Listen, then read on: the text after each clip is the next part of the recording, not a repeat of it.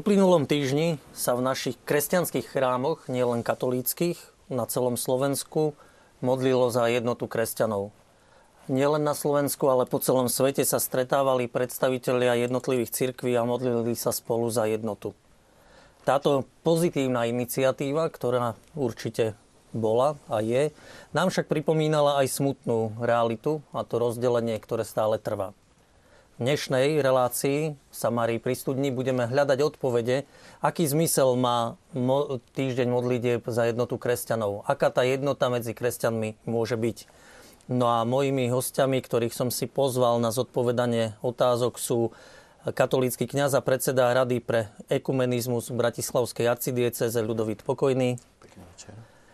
Za evangelickú církev augsburského význania pani Eva Guldanová. Dobrý, Dobrý večer. večer za bratskú jednotu baptistov Dušan Uhrín, kazateľ. Dobrý večer, Dobrý prajem. Večer, prajem. A spolupracovníčka Rady pre ekumenizmus v Bratislavskej arcidieceze pani Mária Medvecká. Dobrý večer. Dobrý večer. Samozrejme otázky, ktoré budú zaujímať aj vás, našich divákov, môžete posielať SMS-kami alebo mailom na telefónne číslo alebo mailovú adresu, ktorú vidíte v túto chvíľu na televíznych obrazovkách.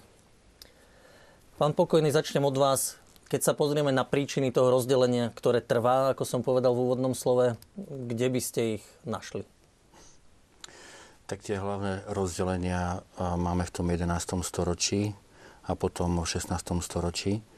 Ale je to, všetky tieto rozdelenia majú spoločný menovateľ a to je taká naša ľudská taká hrdosť, také túženie neustále presadzovať tie svoje názory napriek tomu, že ten, toho druhého by som mohol počúvať. A to bola jedna taká vec. Ďalšia samozrejme boli aj um, doktrinálne otázky, ktoré neboli zodpovedané, ale keď chýba ochota počúvať sa navzájom, tak potom aj tie teologické problémy sa nedajú jasne vysvetliť a aj jasne pochopiť. A samozrejme nesmieme zabúdať aj na vplyv alebo na okolnosti politické, takisto kultúrne, spoločenské, ktoré vplývali vždy na vzťahy medzi jednotlivými církvami a komunitami. Mm-hmm. Ale teda vy ste tak zaujímavo začali, že skôr ako nejaké problémy vieroučné vidíte problém v dialogu či v komunikácii. To je to najdôležitejšie, lebo keď sa nevieme navzájom počúvať, tak potom nevieme si ani vysvetliť veci, ako to v skutočnosti myslím. A to je napríklad tá, tá veľká otázka alebo veľký problém um, práve toho ospravedlnenia, ktoré samozrejme o ktorom začal rozprávať Martin Luther, kde nakoniec celé ukázalo tým krásnym spoločným vyhlásením, že naozaj máme rovnaké myslenie. Len problém bol vyjadrovanie. Každý to chcel povedať iným spôsobom, ale nebola ochota počúvať správnym spôsobom. A toto je dobré, že práve v tejto dobe Duch Svety nás vedie k tomu, aby sme sa vedeli počúvať. Mm-hmm. Možno by bolo vhodné aj vlastne to prvé kolečko také úvodné spraviť presne k tým príčinám a možno porovnať vaše názory e, s názorom teraz prezentovaným pani Goldanová, kde vy vidíte tie najväčšie príčiny. Zhodnete sa s predrečníkom? Jednoznačne. Myslím si, že práve to je ten najväčší problém komunikácie, že sa nevieme počúvať. Som našla taký obrázok nedávno na Facebooku, že najväčší problém komunikácie je, že poč- nepočúvame, aby sme porozumeli. Počúvame, aby sme odpovedali. Keď počúvam, hneď chcem nájsť to svoje, prečo ja mám pravdu pre- obhájiť seba, namiesto, tomu, aby som, namiesto toho, aby som sa snažil porozumieť tomu druhému. Možno niekedy nedostatok pokory bol tiež problémom v týchto vzájomných vzťahoch. Hm. Politické otázky. Myslím si, že, že to, to, čo tu brat vymenoval, že veľmi dobre sedí. Mm-hmm. Pani Medvecka, kde vy vidíte príčiny tých rozdelení? Ja môžem len súhlasiť s tým, čo tu už odznelo a ja by som skôr e, sa pozerala na to, že ako dobre, že si tie príčiny už uvedomujeme a vlastne snažíme sa niečo s nimi robiť. Napríklad, keď toľko hovoríme o tom, že počúvať, tak e, myslím si, že práve to je to, čo sa veľmi často teraz už aspoň sa snažíme, aj keď niekedy nám to možno nejde celkom podľa našich predstav, aby sme sa navzájom počúvali a snažili si vysvetliť tie veci, ktorým možno rozumieme inak, alebo uh, ich ani nevieme, ako ten druhý celkom myslel. Uh-huh. No a, a ako je to možné, že kedy si sa nepočúvali a dnes sa počúvame? Čo sme tak preskočili vývojovú etapu nejakú, alebo muselo ľudstvo dozrieť, kresťania museli dozrieť? Tak ja si myslím, že vždy, keď uh, príde k niečomu, čo si ľudia uvedomia, že nie je správne, alebo že je to niečo bolestivé, tak snažia sa to nejakým spôsobom riešiť. Takže ja si myslím, že istotu musel prísť nejaké sebareflexii a sa zamyslieť nad tým, že čo sa vlastne stalo, ako vieme v tejto situácii ďalej existovať, lebo myslím, že všetci si, alebo mnohí si uvedomujeme, že to rozdelenie kresťanov je zlé. Čiže je potrebné v tejto veci uh, sa snažiť urobiť aspoň to, čo vieme ako ľudia urobiť. Uh-huh. Pán Uhrín, váš pohľad na tie rozdelenia? Ja na jednej strane súhlasím s tým, s tým, čo hovorili moji kolegovia, na druhej strane si myslím, že to ešte ide ďalej, oveľa ďalej ešte predtým, ako vznikla církev, že v podstate starý zákon je krásnym svedectvom o tom, že človek mal vždy túlavé topánky od Pána Boha. A vždy to niekde tu nejak, e, nejak zlyháva.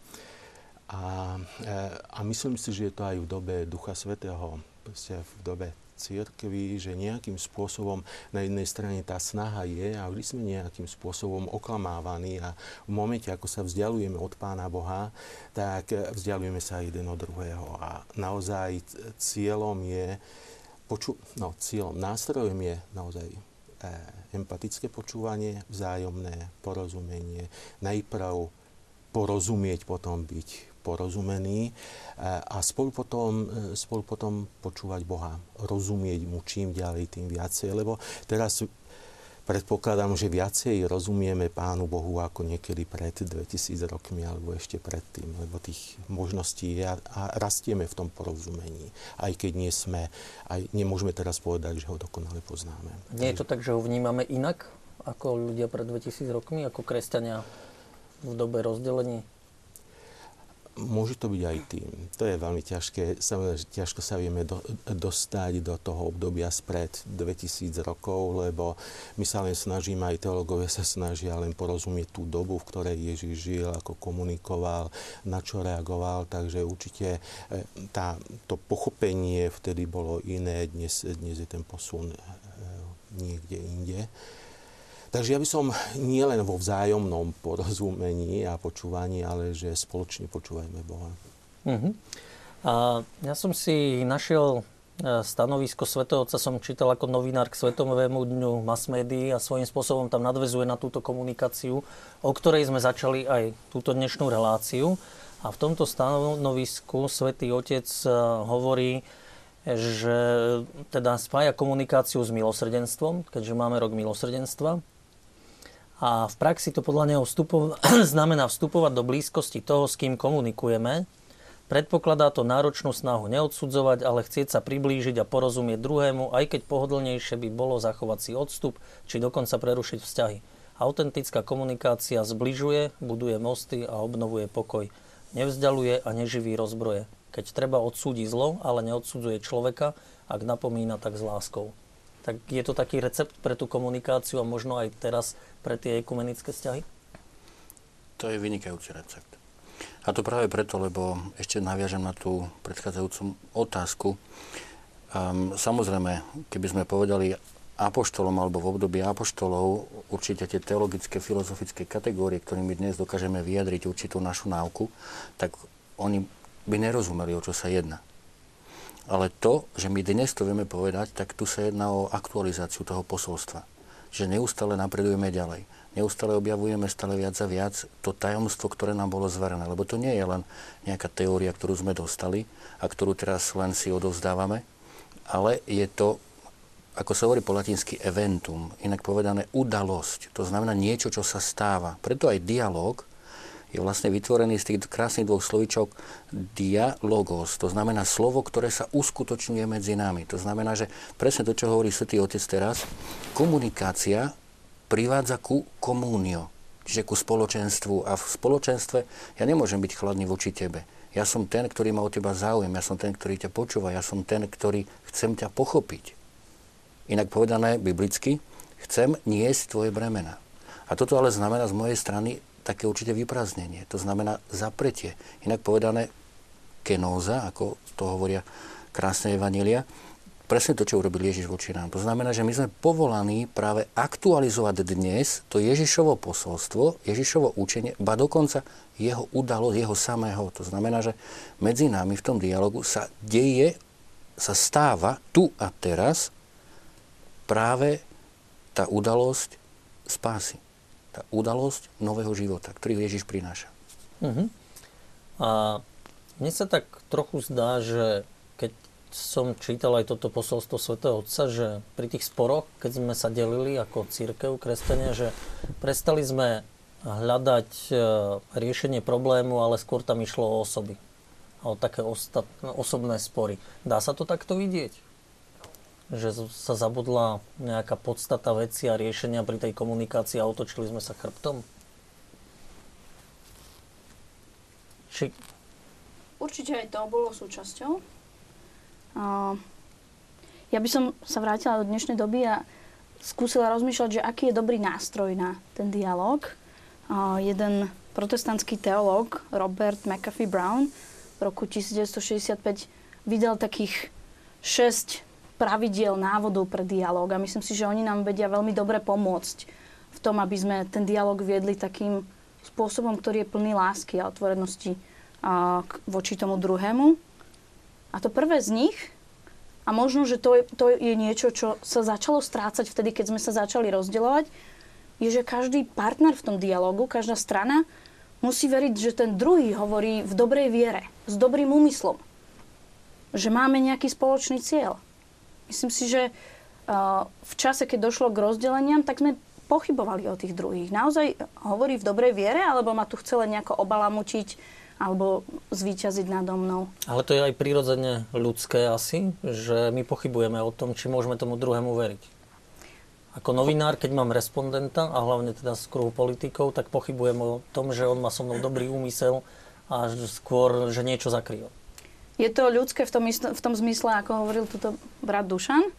A myslím si, že ale dialog musí, pri najmenšom dialog medzi kresťanmi začínať vždy od dôvery keď nemám určitý element dôvery voči tomu druhému, tak sa v dialogu ďaleko nedostanem. Uh-huh. A je tá skúsenosť teraz taká, že je dôvera medzi cirkvami? Vy asi môžete vychádzať z tej slovenskej nejakej skúsenosti, prípadne bratislavskej. Pani Medvecka, vy vnímate ten dialog, keby sme išli do praxe? Otvorenosť k dialogu? Tak e, ten dialog prebieha na viacerých úrovniach a ja si myslím, že toto je veľmi podmienené aj konkrétnymi osobami, ktoré dialog vedú. Čiže e, treba si povedať, že e, ten dialog prebieha samozrejme aj na nejakej tej, alebo kontakt medzi církvami aj na nejakej tej oficiálnejšej, vyššej úrovni, ale aj medzi, e, medzi veriacimi, e, na ktorý by som ja skôr tak poukázala, že, že áno, je veľmi dôležité viesť ten oficiálny dialog, ale e, myslím si, neviem, a možno ma to ostatní opravia, že e, tie vzťahy sa budujú skôr u nás na Slovensku od, z dola. Že jednoducho e, sú isté mm, skupiny alebo isté aktivity, ktoré sú e, ekumenické a mm, na, na, na tomto sa potom stavia aj aj možno na tých e, vyšších úrovniach. Čiže myslíte, že, že to ide od veriacich, rádových veriacich jednotlivých cirkví a potom, e, potom to ide hore až k predstaviteľom cirkví?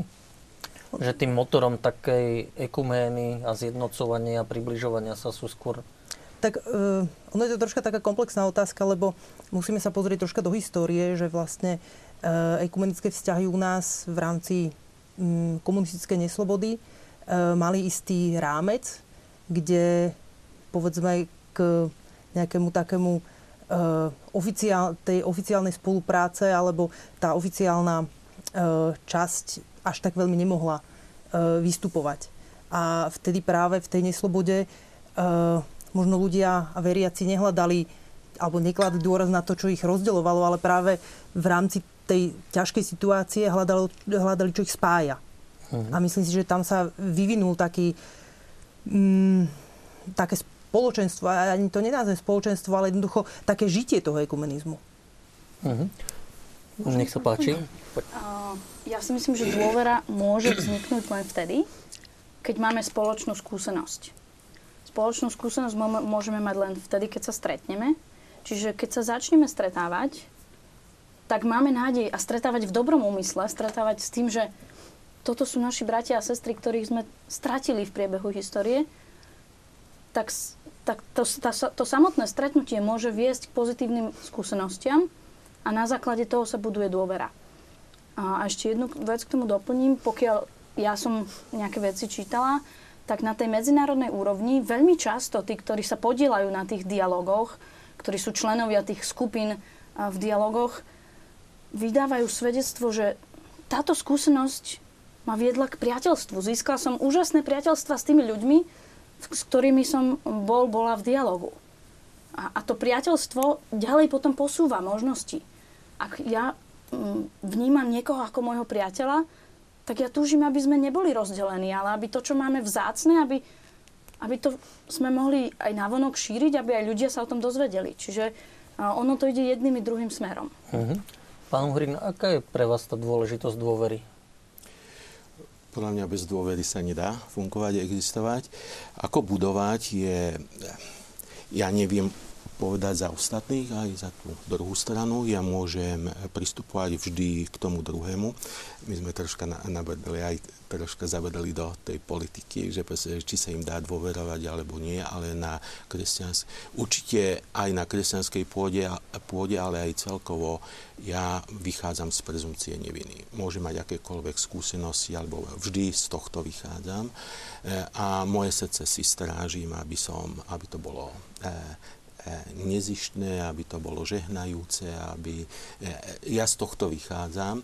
Ja si pamätám na jedno e, miesto, kde som pôsobil e, zo začiatku, kým sa, sme sa na, navzájem oťukávali, tak bola taká troška opatrnosť a potom sme si boli takí blízki, a to bol jeden katolický dekan, evangelický farár a ja, sme si boli takí blízki, že sme že sme hovorili o veciach, ktoré, e, s ktorými zápasíme vo, vo vlastných cirkvách. Mohli sme si navzájom žehnať. A e, bola medzi nami dokonca novinárka a ona hovorí, že žasne, a, aké vzťahy máme medzi sebou, keby medzi politikmi také boli. A my sme hovorili, že proste my, my sme rozdielní my nemáme rovnakú teológiu. Ja som baptista pre, a nie katolík preto, lebo e, niektoré veci iné, inakšie chápem. Ale ja nie som povolaný ani meniť katolíkov, ani ich teológiu. E, e, my, my, ma, my máme tak dobre pri, a priateľské vzťahy, že si môžeme navzájom žehnať, že dokonca môžeme hovoriť o rozdieloch. A nemusíme sa báť, nemusíme sa cítiť ohrození. Mm-hmm. Tu by som chcel uh, ešte jednu vec, vrátim, vrátim sa tiež k tomu politikárčeniu, by som to tak nazval, nie tak politika, ako skôr politikárčenia, lebo tam je rozdiel, tam je veľký rozdiel, lebo tu na, um, je to vlastne založené na také nedôvere, to ako ste hovorili, pán redaktor, a zároveň na moci. A možno, možno aj je tam taký risk zneužitia. Kdežto medzi kresťanmi, založený presne ako hovorí tu na brat Dušan, je to založené na dôvere. Presný opak. Ani nie tak, akože taká na neutrálnej by som povedal, že ty si ani nie zlý, ani dobrý, ale ja už dôverujem, že si dobrý. To už je úplne iný krok, ktorým vykračujem. To je poprvé. A po druhé, tam miesto moci je tam láska. A takisto miesto takého riskovania, toho zneužitia, je tam istota v túžbe po tvojom dobre. A toto je práve to, čo prináša kresťanstvo, to, čo prináša viera, to, čo prináša Kristus. Lebo on, vie, vieme veľmi dobre, že on prichádza a zomiera za nás ešte, keď sme boli hriešni. On nám to nevmietol do očí. Ale on prišiel, prijal to na seba a týmto spôsobom nás, nám ukázal iný spôsob života. Iný, iný štýl postoju jeden voči druhému. A práve toto je to, čo sa máme učiť a nie je to ľahké, najmä teda, či už v novinárskej práci alebo politickej práci, lebo tam naozaj sa jedná o to, kto z koho. No dobré, a aké miesto má v takýchto dialógoch, keď staviate na prvé miesto dôveru, dobro, pravda a hľadanie pravdy? Alebo musí ísť pri takomto dialógu medzi náboženskom hodnota pravdy bokom? Môžem na to skúsiť odpovedať a doplním ešte toto, čo Ľudo povedal. A keď hovoríme o tej politike a o tom politikárčení, častokrát v politike ide o to poraziť toho druhého a zvíťaziť, aby som ja získal viacej tých hlasov. Toto nie je to, o čo ide v kresťanstve.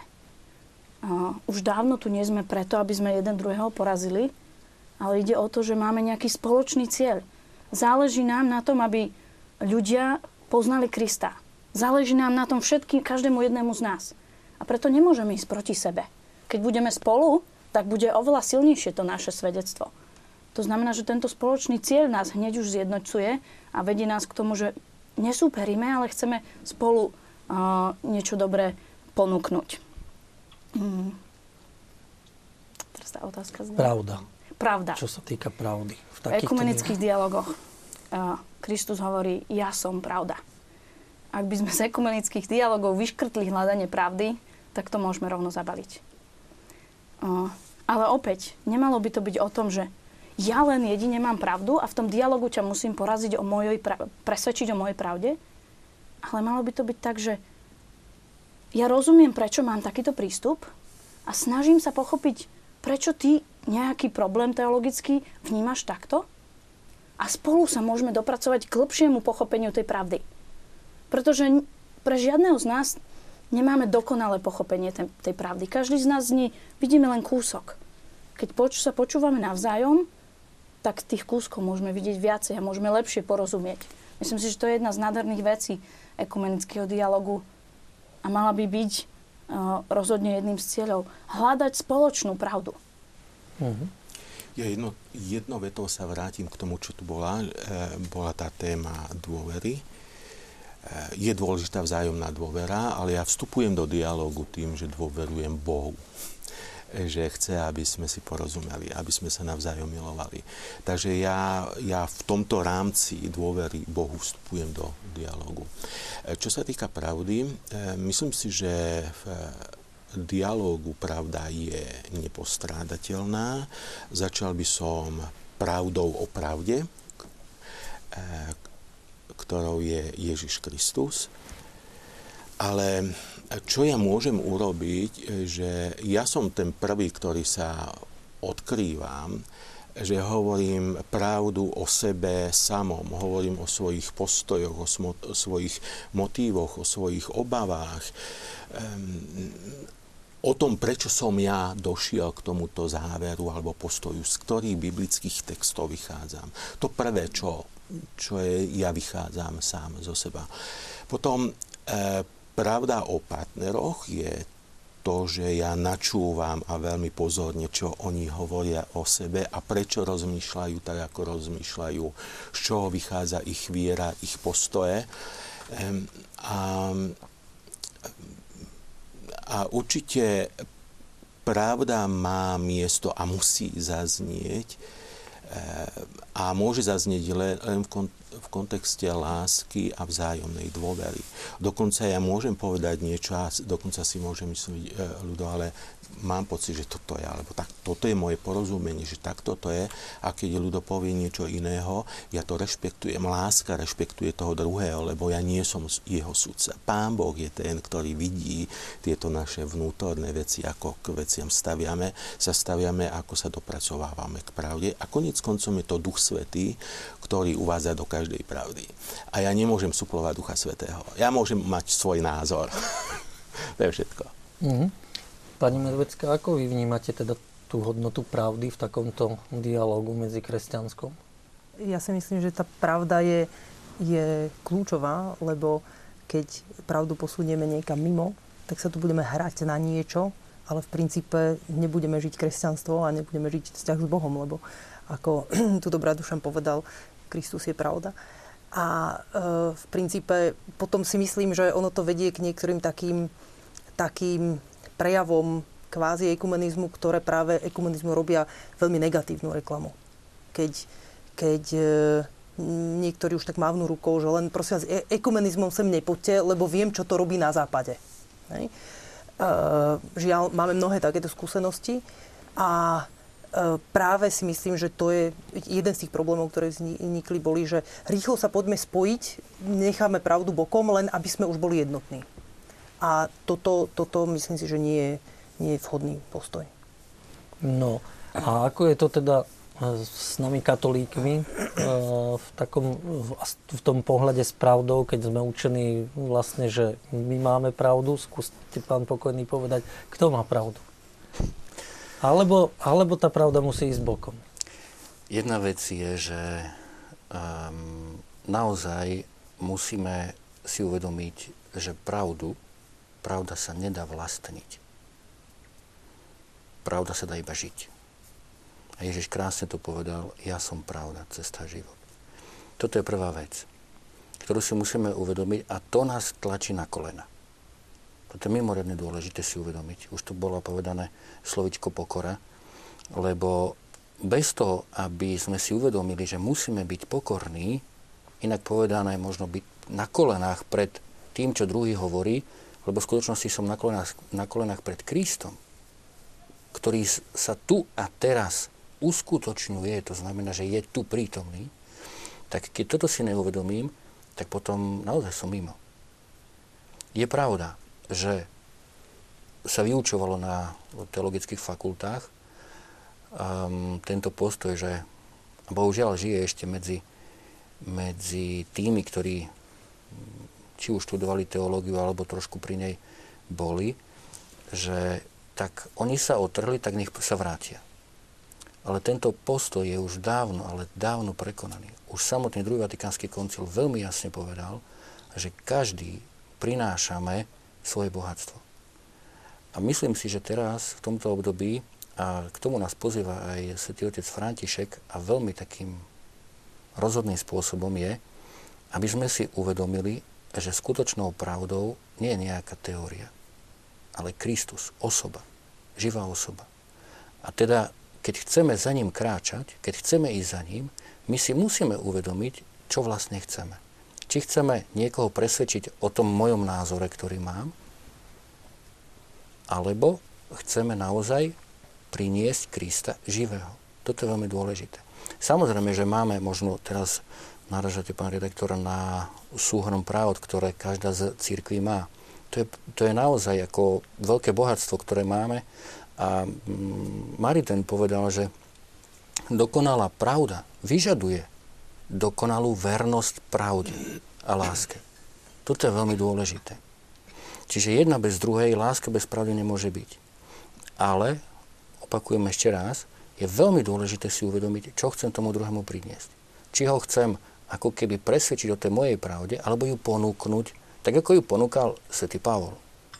On keď bol, tak ponúkal svoje svedectvo o Kristovi. On prišiel, šil stany. A potom, takisto keď prišiel do Aten, zasa im ponúkol. Tam nešlo o nejakom krutom presvedčovaní. Tam išlo práve o tom ponúknutí tej pravdy, ktorú sme objavili. Ale to je pravda života. To znamená, Kristus stál z mŕtvych. Uh-huh. Máme tu divackú otázku, ktorá trochu súvisí s touto našou témou. A diváci z Partizánskeho sa pýtajú, že či nie je potreba zlučovať sa, spolupracovať medzi církvami kresťanskými naliehavejšia e, práve dnes, keď je tu hrozba islamizácie Európy.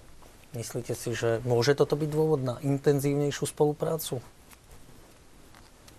Trúfnete si niekto? Tak samozrejme, ako e, spoločenská situácia, ktorú prežívame, tak nás ako keby aj tak nútila sa hlbšie zamýšľať nad tým, čo sa snažíme žiť. Prečo tu vlastne sme. Našou úlohou je, že my sme vlastne církev, nie je tu sama pre seba, aby jej dobre bolo, ale je v službe svetu, v službe ľudí. Aby sme prinášali to nádherné posolstvo spásy, ktoré priniesol sám Kristus práve svojim, svojou smrťou a zmrtvých staním.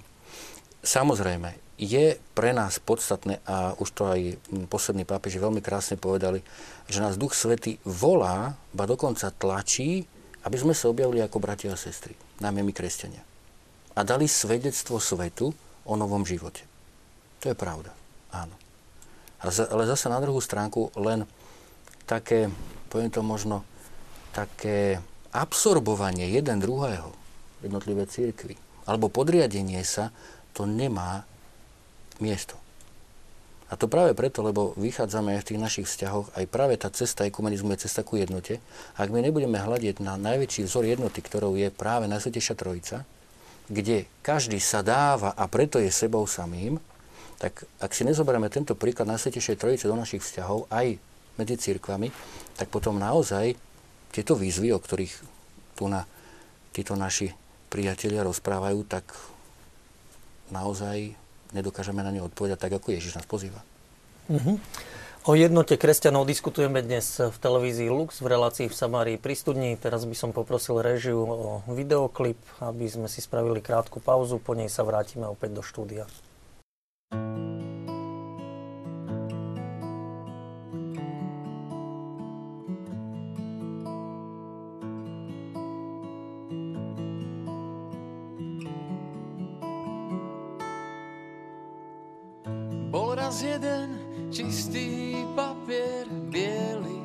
ako sneh.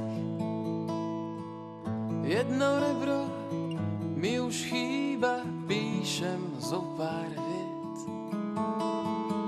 Tak ti píšem, robím značky chodník po modrej. Keby som sa k tebe zgúľal, modrá je v nás krajinou túlajú sa anieli. Keď cíti, že hreje, aj slepý láske uverí. Krajinou túlajú sa anieli. Keď cíti, že hreje, aj slepý láske uverí. Bol raz jeden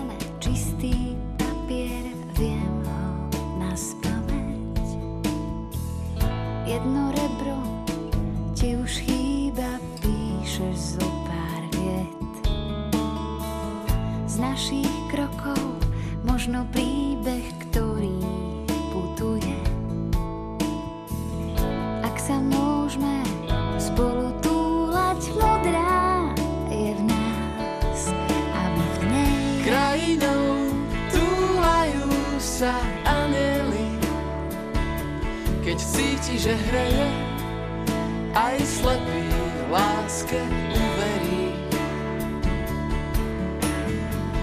Krajinou túlajú sa anieli Keď cíti, že hreje Aj slepý láske uverí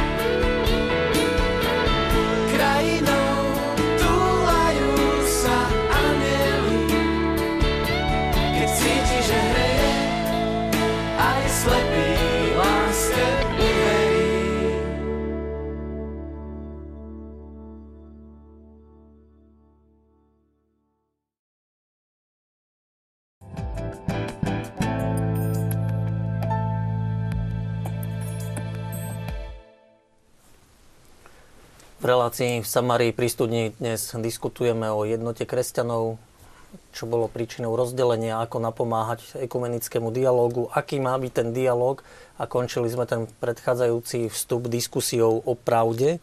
A mne sa páčilo jedno, že cieľom nemá byť presvedčanie o pravde, presvedčiť tých vlastne ostatných kresťanov o svojej pravde. Pán Uhrin, váš pohľad ešte na tú pravdu, vy ste tak pekne povedali počas videoklipu tú štúdiu. Tam sú dve veci. Jedna, jedna vec sa týka pravdy. Keď, keď, tam, kde máme zaznamenanú modlitbu pána Ježiša a modlí sa za jednotu v Janovi v 17. kapitole, tak od toho 17. verša tam je, že posveď ich v pravde. Tá pravda je dôležitá, do, dopracujeme sa k poznaniu pravdy len vtedy, keď, e, keď takisto túžime po svetosti. A to znamená, že aj moje motívy sú sveté. Moje motívy nebudú to, že toho druhého budem presviečať o svojej pravde, ale e, tie motívy sú, že poďme spolu hľadať e, v písme e, pravdu, ktorou je Ježiš Kristus a e, písmo, ktoré bolo inšpirované Duchom Svetým a ktorý vedie k pravde, tak sa môžeme podopierať navzájom v hľadaní tej pravdy. Ale hovorím, aj Duch Svetý vedie a posvedcuje. Duch Svetý je ten, ktorý usvieča z hriechu aj zo, zo zlých motivov. Takže pravda a svetosť je nutná a v zápäti potom Pán Ježiš sa modlí, že, e, a modlí sa za všetkých, ktorí majú uveriť aj skrze učeníkov, aby si, aby tak ako sme my jedno, Otče, aj oni boli jedno v nás. Takže toto je kontext podľa mňa tej jednoty, pravda, ale takisto aj svetosť. Uh-huh. Pani Medvecka, e, dá sa vôbec bez modlitby podľa vás pristupovať k tomu ekumenickému dialogu bez tej svetosti? Lebo stále ako novinár ma to tak škrie a vyvoláva pravda, pravda, hľadať pravdu. Pre mňa ako keby to nebolo dané pochopiť, že môže byť niečo nad. dať sa dá, ale aký je potom výsledok. Čiže v princípe e, vôbec, keď, keď e, rozprávame o ekumenickom dialogu, tak si musíme stále uvedomovať, že čo to je. Sme všetci Božie deti, nezávisle od toho, či sme katolíci, alebo evangelíci, alebo pr- e, pravoslavný Boh je náš otec. Čiže sme vlastne súrodenci, keď to tak prirovnáme. A môže rodina fungovať alebo súrodenecké vzťahy, keď z toho rodičov úplne vylúčime. Čiže jednoducho, eh, keď to zoberieme len na takejto prirodzenej ľudskej báze. Ale v princípe eh, myslím si, že eh, pán Ježiš sa nemodlil len tak náhodou za to, aby všetci jedno boli. Asi si veľmi dobre uvedomoval, že to pokušenie rozdelenia tu bude a že potrebujeme k tomu tú modlitbu a silu Ducha Svetého, aby sme buď zotrvali v tej jednote, čo sa nám teda nepodarilo, alebo ju potom zase nejakým spôsobom dokázali budovať. Čiže uh, ja si myslím, že bez modlitby vôbec toto um, sa nejakým spôsobom nedá, lebo je to, je to Božie dielo. Myslím, že si všetci veľmi dobre uvedomujeme, že uh, hľadanie jednoty alebo nejaké pokračovanie v tej, v tej jednote je z ľudských síl nemožné. Že je to Boží dar, keď sa v tom ekumenizme troška posunieme, keď e, sme schopní prísť na to, že, že e, predsa len to, o čom sme sa storočia hádali, alebo sme sa, kvôli čomu sme sa storočia vôbec medzi sebou nerozprávali, tak e, zrazu zistíme, že aha, ale však vieme pri schode a vlastne dokážeme vydať e, túto spoločné vyhlásenie, napríklad o tom ospravedlnení. Čiže e, toto by, toto by bez, bez e, modlitby a bez toho, že púšťame e, Ducha Svetého do tejto práce, vôbec, vôbec práce, to je zlý výraz, procesu, by sa vôbec nedalo. Väčšinou máme skúsenosti z dialógu, aj v práci, že vlastne v dialogu hľadáme akýsi kompromis. Je cieľom tohto ekumenického dialogu kompromis, že ja zľavím zo svojej pravdy a dáme dokopy nejakú jednu pravdu, na ktorej sa vieme zhodnúť a tie ostatné odsunieme na bok? Nemyslím si. Myslím si, že, sme tu, že toto už zaznelo, že cieľom je nájsť pravdu, pochopiť ju hlbšie, ako ju chápeme len keď sme sami. A nie urobiť nejaký kompromis, vzdať sa niečoho, čo je mne vzácne. Čiže vlastne uh, my nikdy nedospejeme k akejsi také jedno, jednote v pravde. V pohľade na pravdu a budeme mať svoje cesty k tej pravde, každý svoj náhľad a uh, cieľom je vzájomné rešpektovanie sa? Myslím si, že v mnohých veciach sme už k jednote v pravde dospeli. Niektorých sme sa nikdy nerozdelili v jednote, čo sa týka pravdy. Napríklad nikdy sme neprestali spoločne vyznávať, že Ježiš Kristus je náš spasiteľ. V tých veciach, ktoré sú podstatné, je dôležité, aby sme sa čím ďalej viac približovali uh, v tej pravde. Sú ale niektoré veci, kedy môžeme mať rozdielne chápanie, rozdielne prístupy a nie je to na škodu, ale je to vzájomným obohatením. Mhm. Čiže, čiže čo je vlastne naozaj zmyslom ekumenického dialogu, ekumenizmu? Zmyslom ekumenizmu je smerovať k jednote, tej jednote, za ktorú sa Kristus modlil. Mhm. A dialog je jeden z prostriedkov. Není to jediný prostriedok, treba povedať. A je to prostriedok možno, že tak trochu viac vyhradený pre teológov. Sú však prostriedky, ktoré sú rovnako účinné, niektoré možno dokonca dôležitejšie, ako napríklad modlitba, sme povedali, alebo spoločná, spoločná práca na nejakom projekte. Uh-huh. Čo je cieľom dialogu alebo ekumenizmu, o tom teológovia už 50 rokov debatujú. Ako si máme predstaviť tú jednotu, ktorá bude na záver? Nie je to ľahká otázka, je to komplexná otázka. A na to dneska ešte nie je odpoveď teda? Máme nejaké čiastkové odpovede. A dopracovávame sa. A, áno. Pán Uhrin? Myslím si, že také otázka je, že čo znamená, že byť zjednotený alebo jednotá v akých oblastiach. Lebo v niektorých veciach sa vôbec nezhodneme. Zostanú tieto rozdielnosti. Že napríklad história zostane rozdielna. Akokoľvek to urobíme, môžeme hľadať E, to, aby sme sa zjednotili v pohľade na históriu, ale samotná história zostane rozdielná. Proste história katolíckej cirkvi, evangelickej cirkvi, každý máme niečo za sebou. To zostane, alebo možno rôzne formy zbožnosti. A nemyslím si, že aj Pán Boh silou mocou chce, aby sa tie rôzne formy zbožnosti zjednotili. Nemusia sa automaticky. Vyšla jedna kniha, ktorá má názov, že duchovný tem- temperament. A e, ten autor hovorí o deviatich rôznych temperamentov duchovných. Jedni dávajú dôrazy na, na e, e, ja neviem, e, službu ľuďom, iní sa kochajú v Pánu Bohu v prírode, iní a, a, a, a teraz v adorácii. Proste, že tie, a tak ako sme aj osobnostne inakšie založení, tá, tá, mysel, vôľa, emócie, u každého sme tak originálni, určitá tá vonkajšia zbožnosť a prejavy zbožnosti budú iné a toto sa snažiť zjednocovať podľa mňa to ani nie je možné. Konec koncom to je ten biblický príklad e, toho tela, e, Kristovho. A e, tam sú rôzne údy, rôzne poslanie, rôzne obdarovanie, ale, ale a otázka je, že v čom sa teda môžeme zjednocovať. Podľa mňa, keď Ježiš, sám Ježiš hovorí, keď sa ho pýtali, že čo je najväčšie prikázanie, on to veľmi zúžil, veľmi jednoducho a povedal to najväčšie, láska k Bohu a láska k blížnemu. A Pavol Apoštol hovorí, že cieľom prikázania je láska z čistého srdca, dobrého svedomia a nepokryteckej viery. Na tej láske sa môžeme zjednotiť a v podstate už či v katolických chrámoch, e, evangelických chrámoch, baptistických modlitebniach zaznieva tento dôraz. Aj na čistotu, aj vzájomnú úctu. E, to, že Pán Boh je dôležitý a nakoniec nakoniec, aby Pán Boh bol oslávený z čoho, čokoľvek robíme, nie my. V mnohých veciach sa vieme zjednotiť. Ten dôraz na pokoru, to, čo v katolíckej cirkvi mnohí, aj, aj čo boli vysvetení, alebo svedci, že proste mnohí boli naozaj pokorní. Jan Krstiteľ o, tom hovorí, o musí rázia sa menší. A v takýchto veciach my sa vieme zjednotiť. tu nie je problém. Um, jedna zaujímavá vec je, že práve na tú otázku ekumenizmus, na čo je tu vlastne, alebo k čomu vedia, aký má cieľ.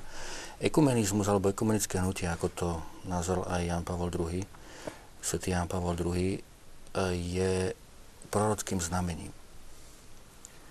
Vo svete, ktorý je rozbitý, kresťania majú byť znamením jednoty. Je to presne to, čo už v Ríme hovorili Rímania, keď videli kresťanov, že pozrite, ako sa milujú, akí sú zjednotení, akí sú jeden pre druhého.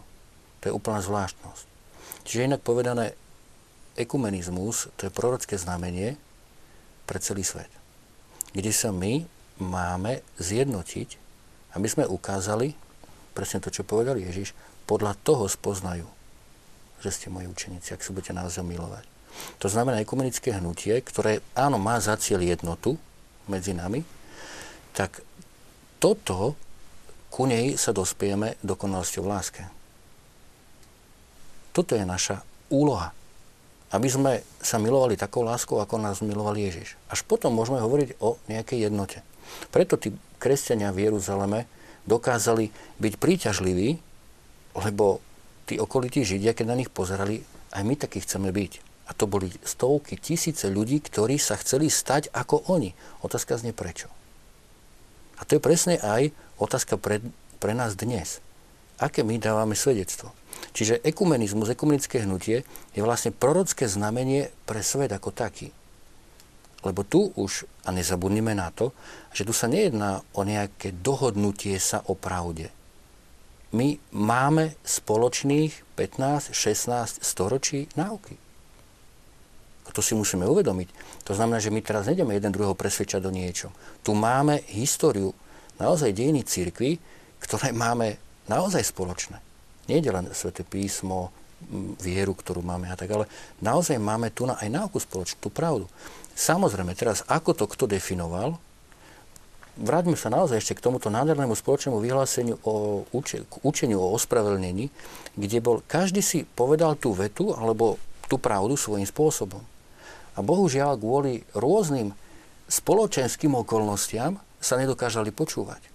A dnes už ďakujme Bohu, máme tu na teológov a biblistov aj všetkých tých, ktorí, aj historikov, ktorí preskúmali osobnosť Martina Lutera, takisto aj okolnosti a dostali sme sa naozaj k tomu, že my sami zvažujeme celkové okolnosti, v ktorých sa aj Luther ocitol, ale aj tí veriaci, ktorí boli. A dá sa povedať, že cieľom je taká jednota rôznorodosti? A keby som to preniesol na národ alebo na štát, máme túto záhorákov, ale máme aj východniarov a rešpektujeme, že majú každý svoje nárečie, ale napriek tomu vytvárame slovenský národ, tak dá sa to preniesť aj na církev a kresťanov? Že takáto jednota rôznorodosti? Je to určite jednota rôznosti. Prečo? Lebo vrátim sa opäť k tomu o, najvyššiemu vzoru jednoty. To nie je to, že my sa tu dohodneme. Urobíme nejaký kompromis ale najvyšší príklad a vzor jednoty je samotná Najsvetejšia Trojica. Sú traja, rôzni, ale sú jeden. Jeden jediný Boh. Čo znamená, že oni majú nejaký dynamizmus na to, aby boli jedno, zachovajúci svoju vlast, svoje vlastné bohatstvo.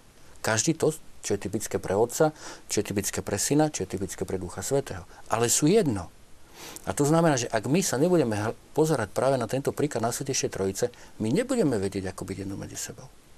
Lebo vtedy, čo príde? Príde k tomu, že ja som mocnejší, ja som schopnejší, ja som výrečnejší, tým pádom ťa dokážem presvedčiť a ty musíš sklopiť uši, ako sa to hovorí, a prijať to. Lenže toto nie je postoj otca voči synovi alebo postoj syna voči otcovi. Toto nie je. Čiže dôležité je áno, jednota v rôznosti, ale my nevieme, kam prídeme.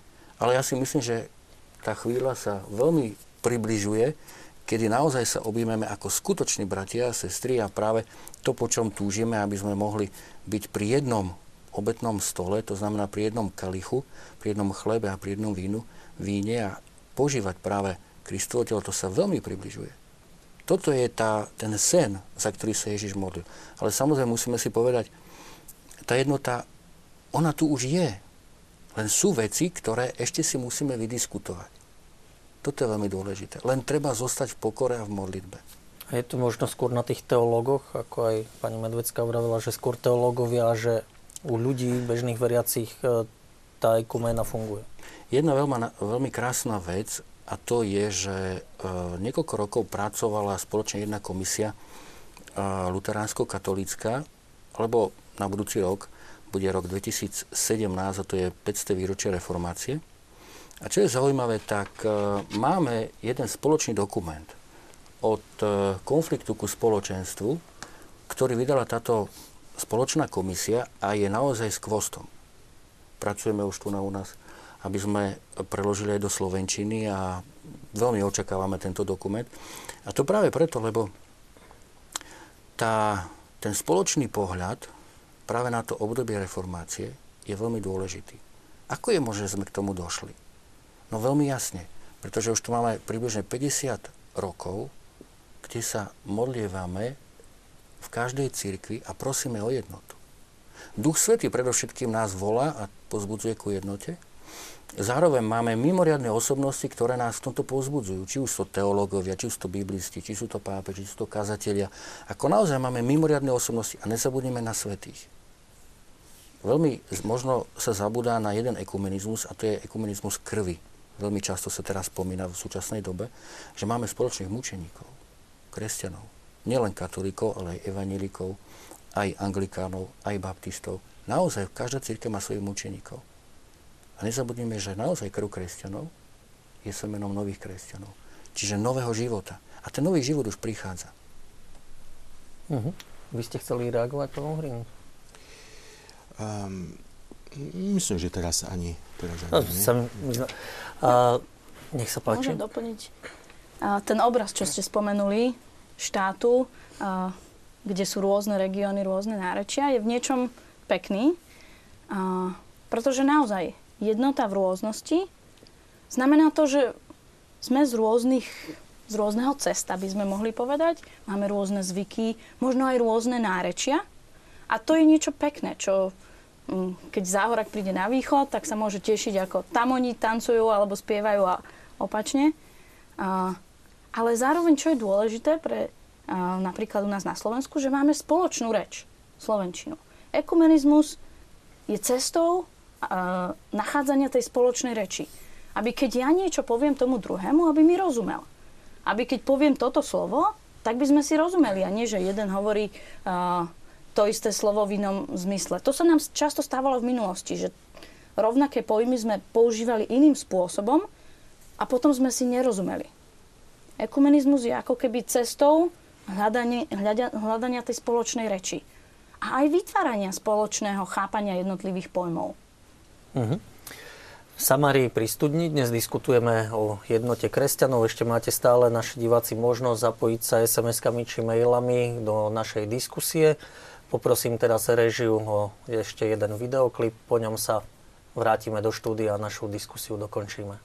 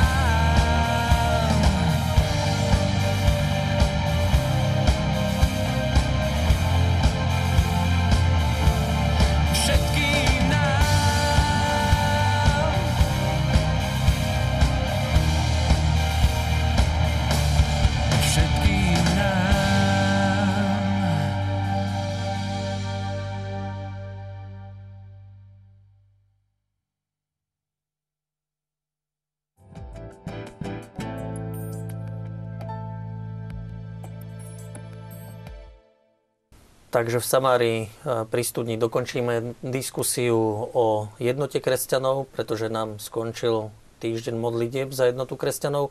Jedna z diváckých otázok sa pýta, prečo evanelici neuznávajú pannu Máriu ako Božiu matku a pannu. Pani Guldánová, skúste, sme cez pesničku rozprávali o tom. Uh, Evanelici uznávajú prvých sedem ekumenických koncilov, ktoré sa odohrali v prvom tisícročí. A tento pojem Matka Božia, Theotokos, je pojmom uh, koncilu z Efezu. Koncil v Efeze sa prihlásil k tomuto uh, pojmu a my evanelici sa tiež k tomuto pojmu hlásime. Nemáme s ním problém. Mm, takisto veríme, že Ježiš Kristus sa počal z Márie Panny. Nemáme, nemáme problém s tým. Uh, ešte by som ale doplnila v, tých, v tejto oblasti jednu takú dôležitú vec. Yves Congar, katolický teológ z polovice minulého storočia, priniesol takú krásnu myšlienku hierarchie pravd. Ona hovorí o tom, že niektoré pravdy, ktoré kresťania vyznávajú, sú dôležitejšie a niektoré majú trošku menšiu dôležitosť pre našu vieru. Môžu, môžeme ich hlásať, ale nie sú na tom najtop vrchole. Medzi tie najdôležitejšie patrí to, čo veríme o Bohu, že Boh je v Trojici, to, čo veríme o Ježišovi, že bol Boh a človek a že je našim spasiteľom. A v tomto sa zhodneme.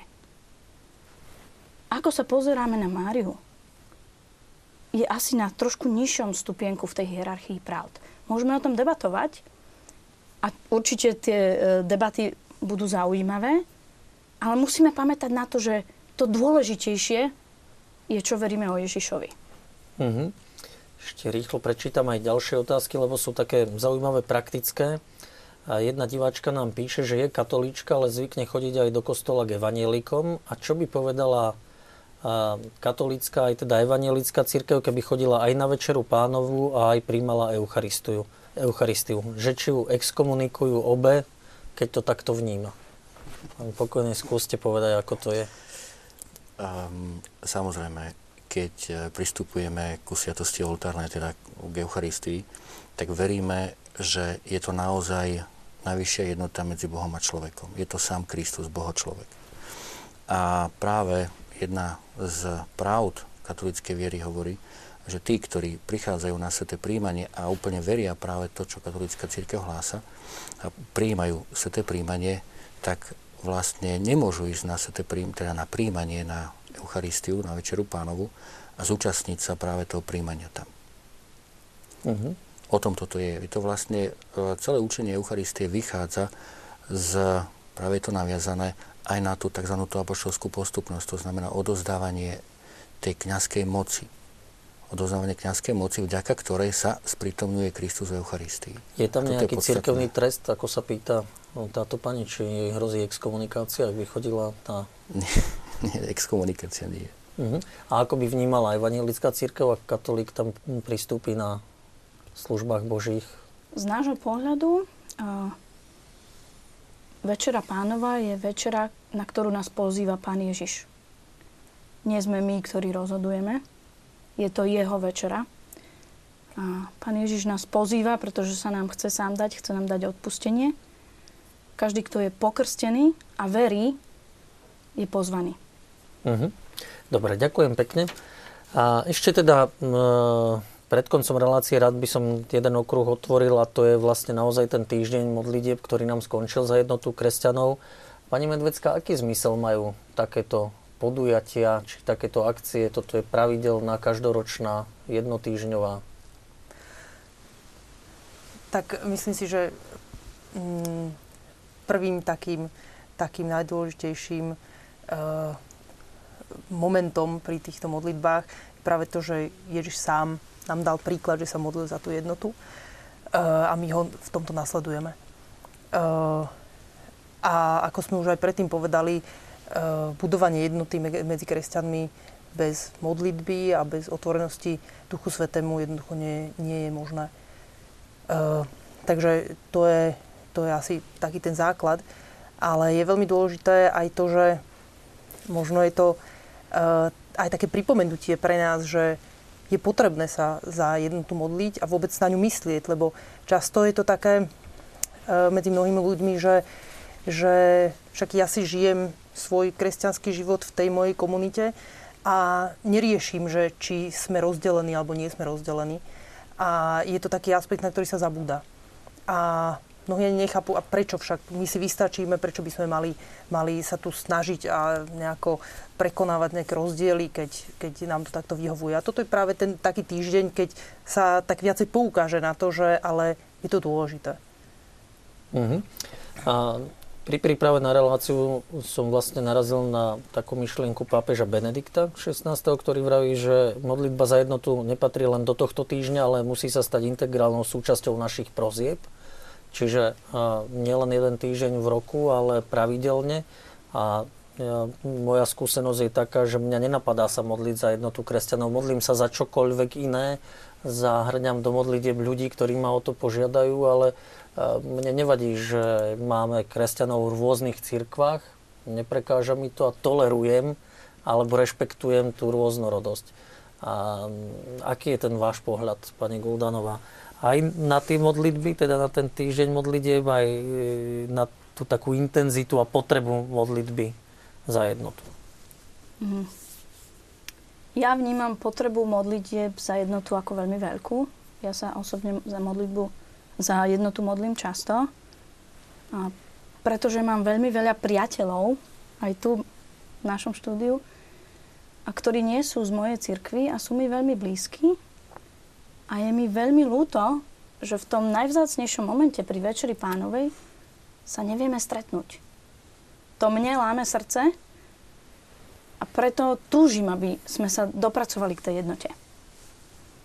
To je taký osobný pohľad. Keby sme išli na uh, web stránku Svetového luteránskeho zväzu a klik, klikli by sme si na uh, oddel, ekumenické oddelenie, tak prvá veta vysvietená, ktorú by sme tam našli, byť evanielikom znamená byť ekumenický. Pápež Jan Pavel II veľmi pekne povedal v dokumente Ut unum sint, veriť v Krista znamená chcieť jednotu. Ak sa Kristus sám modlil za jednotu, to znamená, že vieme, že táto jedna vec bola jeho vôľou. Tak nás pozýva k tomu, aby sa stala aj našou vôľou. Aha. Aký majú zmysel možno tieto modlitby?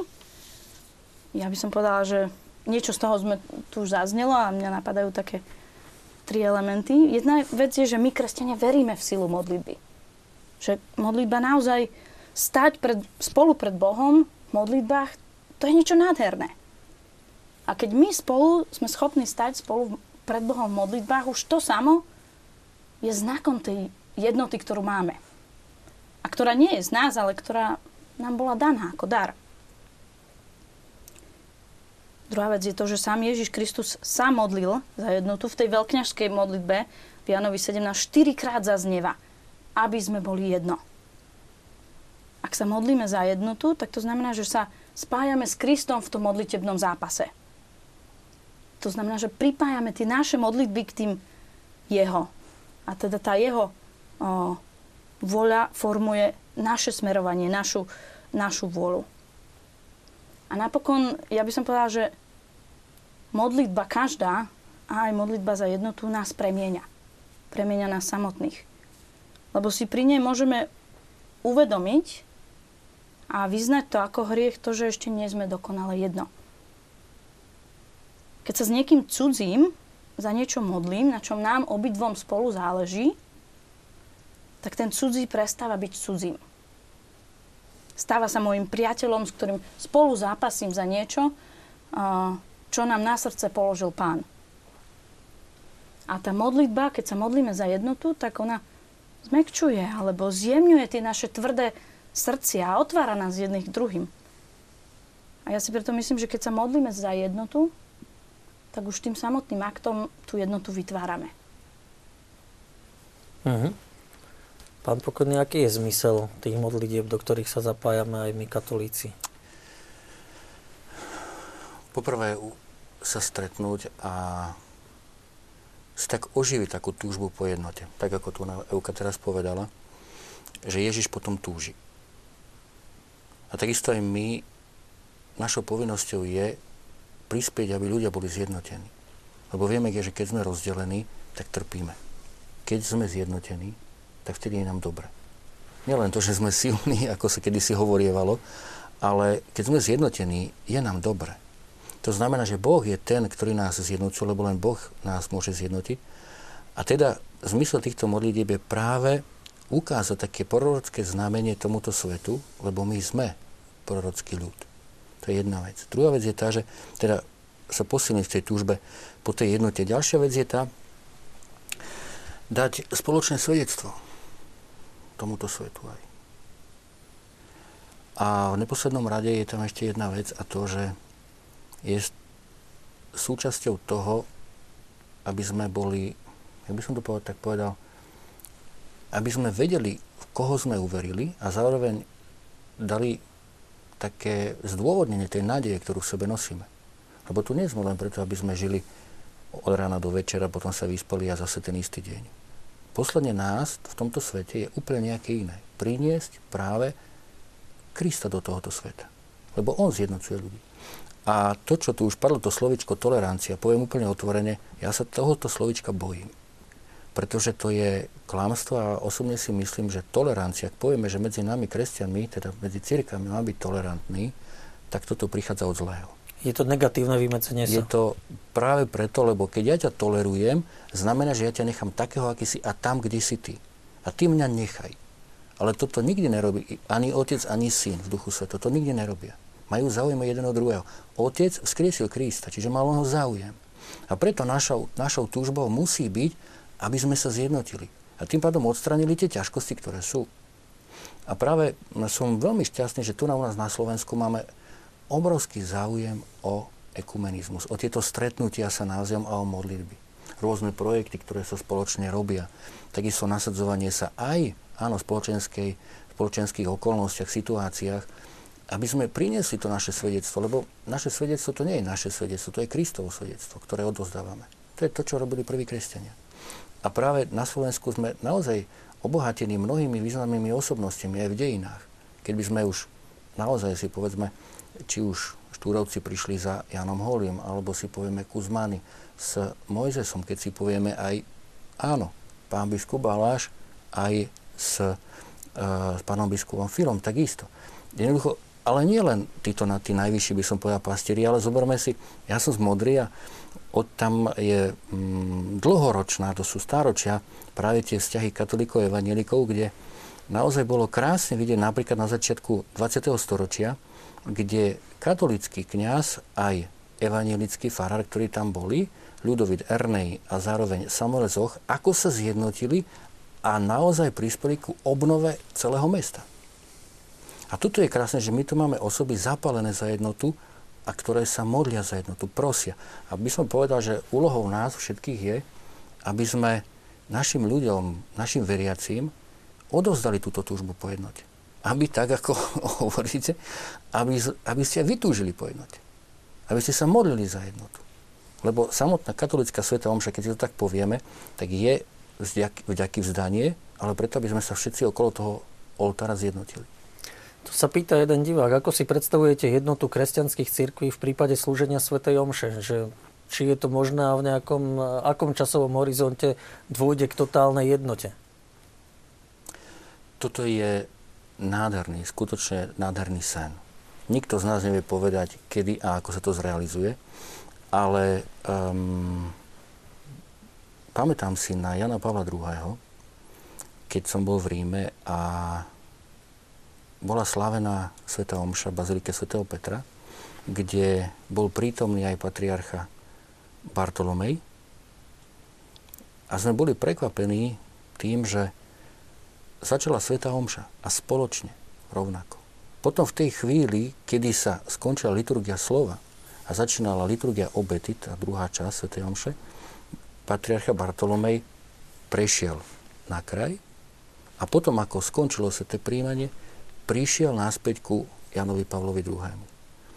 A to, toto vyjadrenie také úžasnej túžby po jednote, ale zároveň aj bolesti, že nemôžeme ešte, znamená, že ešte hľadáme ľudí, aby nás bolo stále viac a viac, ktorí nesú túto bolesť. Že nemôžeme ešte sláviť Svetu Omšu v jednom kalichu, ako sa hovorí.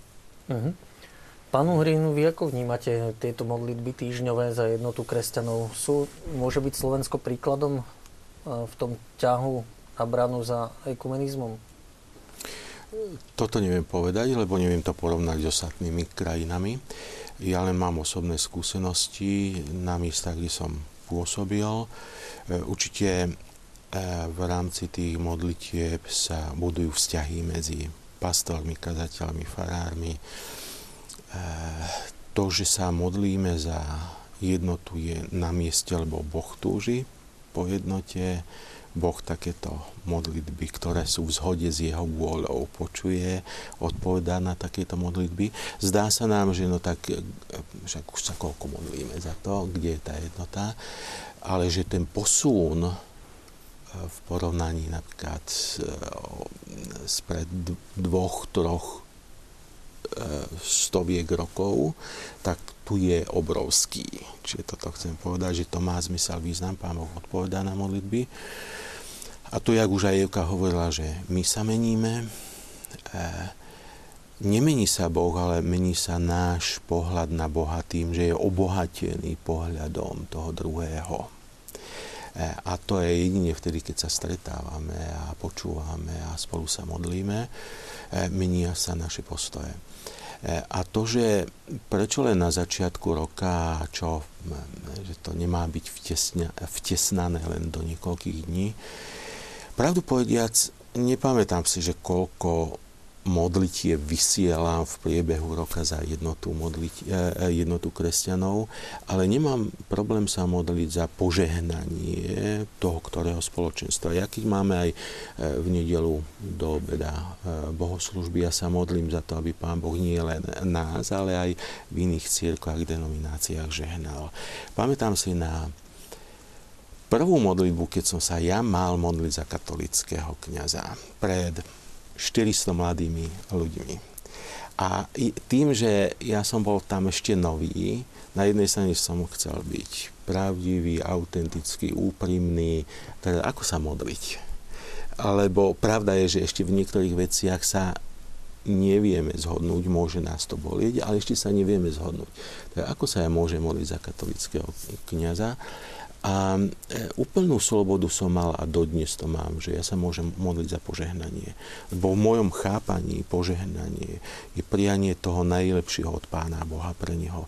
A súčasťou toho je aj e, uvádzanie do pravdy. E, samozrejme, to je veľká diskúzia, že do jakej miery katolická církev a s tou jeho vierovkou, že, že je presvedčená o pravdivosti toho, čo vyznáva.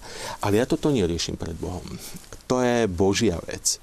Ale zároveň, keď sa modlím za požehnanie pre toho druhého, aby aj uviedol do pravdy. Zároveň ja si uvedomujem, že ja potrebujem byť v pravde a sa posúvať v tomto. Lebo netvrdím, že moje chápanie Boha je správne. Ja sa vyvíjam v tomto. Tak dobre nepoznám Boha, aby som povedal, že ja mám pravdu. Tak a nemám s týmto problém žehnať ostatným. Mm-hmm. Ešte na záver máme dve minúty do konca, naozaj krátko, aby ste každý povedali, viackrát tu zaznela tá Ježišova modlitba za jednotu. Myslíte si, že je taká jednota, také úplné zjednotenie, aké chcel Kristus možné? Pani Medvecka, začnem u vás to kolečko. Ak sa Kristus za niečo modlil, tak isto to možno je. Ja by som skôr dala dôraz na to, že skúsme sa mi zamerať na to, čo je teraz možné a to žiť naplno.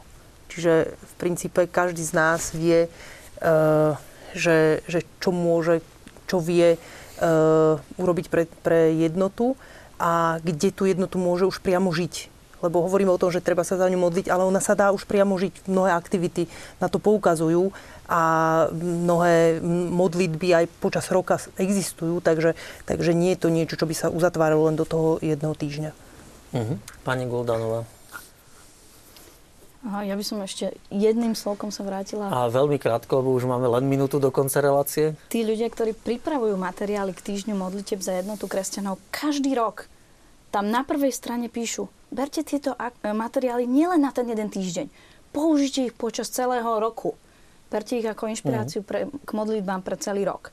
Čiže určite by sme to nemali limitovať len na, uh, len na ten jeden týždeň. Mm. Ja verím, že ak sa Kristus, Kristus modlil za jednotu, tak jednota je možná.